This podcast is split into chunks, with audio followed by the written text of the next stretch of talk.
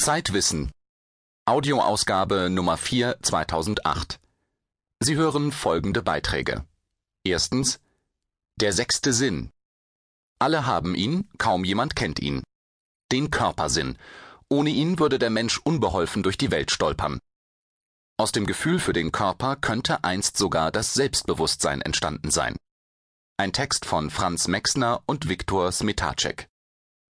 Zweitens für dumm verkauft. Ein Stuttgarter Institut macht seit Jahrzehnten Schlagzeilen mit pseudowissenschaftlichen Studien. Den Auftraggebern ist das egal. Ein Text von Jochen Paulus.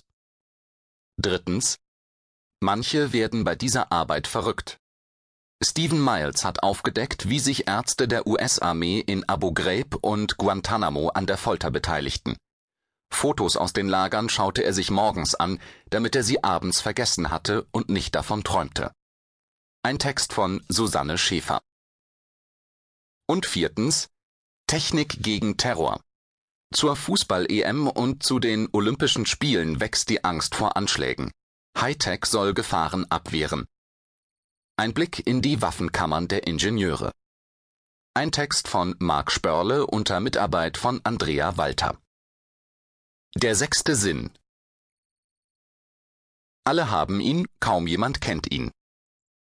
Den Körpersinn. Ohne ihn würde der Mensch unbeholfen durch die Welt stolpern.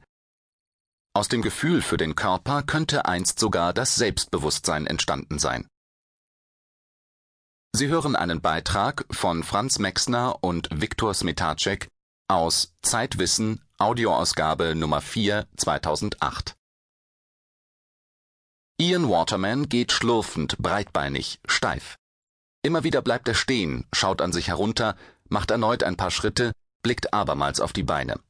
Ginge jetzt das Licht aus, der kräftige Zwei-Meter-Mann würde zu Boden fallen und hilflos liegen bleiben. Denn Ian Waterman spürt vom Nacken abwärts seinen Körper nicht. Er muss seine Bewegungen unablässig mit den Augen kontrollieren.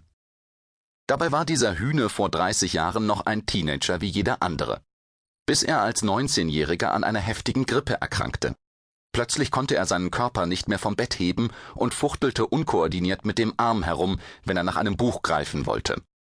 Eine Autoimmunreaktion hatte sämtliche Sinnesnerven aus Muskeln, Sehnen und Haut unterhalb seines Genicks vernichtet. Nervenbahnen, mit deren Hilfe das Gehirn Haltung und Bewegung wahrnimmt. Bei Ian Waterman ist dieser Körpersinn seither unwiederbringlich zerstört. Ein Horrorzustand, doch gelähmt ist er nicht. Die motorischen Nerven, die den Muskeln ihre Kommandos geben, blieben intakt. So konnte er lernen, die Muskeln provisorisch über das Sehen zu kontrollieren. Sehen, hören, riechen, tasten, schmecken. Jeder kennt die fünf Sinne des Menschen. Der Körpersinn dagegen ist weitgehend unbekannt, denn nur selten wird uns bewusst, mit welcher Macht er unser Leben regiert. Ohne den Körpersinn könnten wir weder geschmeidig gehen noch Fahrrad fahren, weder Sport treiben noch im Dunkeln hantieren. Und nicht nur unseren Körper erfüllt dieser sechste Sinn, mit ihm spüren wir, wie der Sessel, auf dem wir sitzen, geformt ist. Wir können schätzen, wie viel noch in der Milchtüte ist, wenn wir sie bloß anheben und etwas schwenken. Dieser Sinn informiert uns über Masseverteilung, Schwerpunkt und Balance, darüber, welche Wirkung welche Kräfte auf Bewegungen haben. Mit seiner Hilfe navigiert der Kellner ein überladenes Tablett über den Köpfen der Partygäste. Er lässt Werkzeuge wie Messer und Gabel, Hammer oder Schere, sogar das Auto zu Körperteilen werden.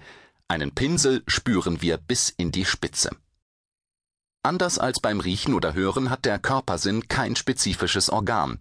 Wir nehmen den Körper und seine Haltung mit mehreren Teilsinnen wahr mit dem Tastgefühl und dem Gleichgewichtssinn, vor allem aber mit sogenannten Tiefensensoren in Muskeln, Sehnen und Gelenken.